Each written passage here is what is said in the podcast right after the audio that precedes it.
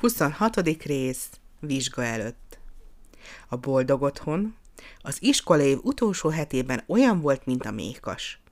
Lázas izgalommal teltek a napok, a délelőtti órákban szorgalmasan tanultak a növendékek, különösen azok, akiknek rossz bizonyítványtól kellett tartani, délután pedig a záró ünnepére készült mindenki.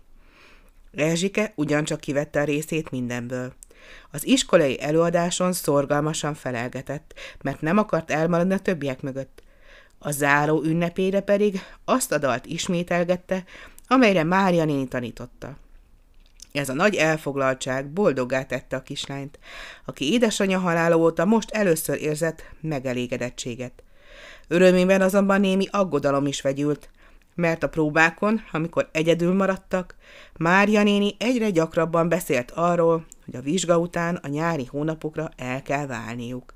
Erzsike nem akarta tudomásul venni, hogy el kell búcsúzni a Mária nénitől, akit annyira megszeretett, és megpróbálkozott a lehetetlennel. Mária néni, nem megyek haza, mondta. Megkérem apukát, hogy itt maradhassak. Mária néni a fejét rázta. Nem lehet, Erzsikém. Az intézetben nyáron nem marad senki sem. De ha az igazgatónő kivételt is tenne veled, akkor is egyedül lennél, mert én sem tölthetem itt a nyarat. Erzsike meglepetten kérdezte. Miért nem? Mert engem várnak valahol. A kislány szíve hirtelen összeszorult. Ki várja? A férjem, felelte Mária néni. Az nem szeretheti úgy, mint én, tört ki Erzsikéből a vallomás. Mária néni felkapta Erzsikét és magához szorította. Miért ne szeretne úgy? Mert ha szeretné, nem engedte volna el egyedül. Te is szereted apukádat, mégis egyedül hagytad. Erzsike összeráncolta a homlokát. Az más. Én szeretem apukát, de apuka jobban szereti a gonosz mostohát, mint engem. Mária néni csóválta a fejét. Ha megígérnéd, mondta, hogy nem nevezed mindig gonosz mostohának, akkor kitalálnék valamit, hogy a nyáron együtt maradhassunk. Erzsike leugrott Mária néni öléből, szeme lázasan csillogott. Igazán?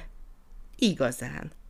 Akkor mától kezdve úgy mondom, hogy mostoha. Mond inkább így, az új anyuka. Erzsike dacosan megrázta a fejét. Azt nem mondom. Anyukája mindenkinek csak egy lehet, az igazi. Mária néni egyelőre beérte ennyivel. Jól van, szólt, de most már itt az ideje, hogy tanuláshoz lássunk. Nem akarok veled szígyent vallani. Szeretném, ha levelet írnál apádnak, és arra kérnéd, hogy hívja meg vakációra Mária nénit. Erzsike nem volt valami nagy levélíró, de most az egyszer egy-kettőre szerzett levélpapírt, és olyan szorgalmasan rótta a betűket, hogy vacsoratájban úgy kellett kivenni a tollat tintafoltos ujjacskái közül.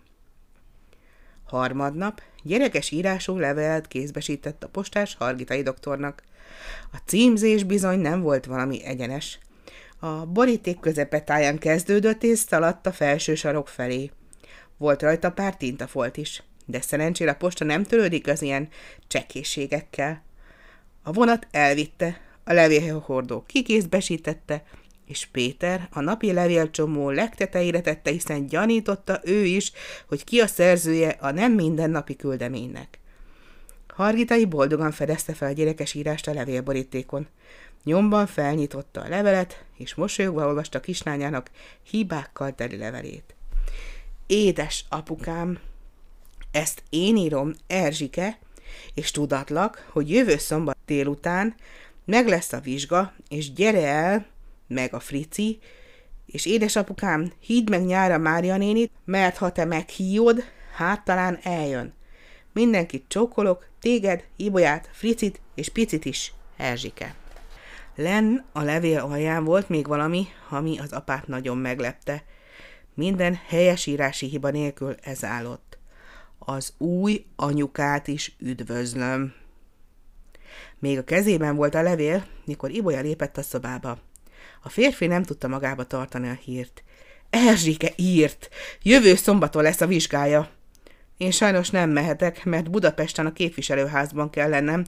Légy szíves tehát, intézkedj, hogy másnap, ha megjönnek, minden készen legyen a fogadtatásukra. A vénkis asszony fülét megütötte az utolsó szó. Fogadtatásukra? kérdezte. Hát nem egyedül érkezik? Igaz is, válaszolt szórakozottan András. Elfelejtettem mondani, hogy Erzsike meghívta nyára a tanárnőjét. Hogy is hívják csak? Valami Mária néni. Ibolya felhúzta az orrát. Már megint idegen nőszemély olálkodik a ház körül.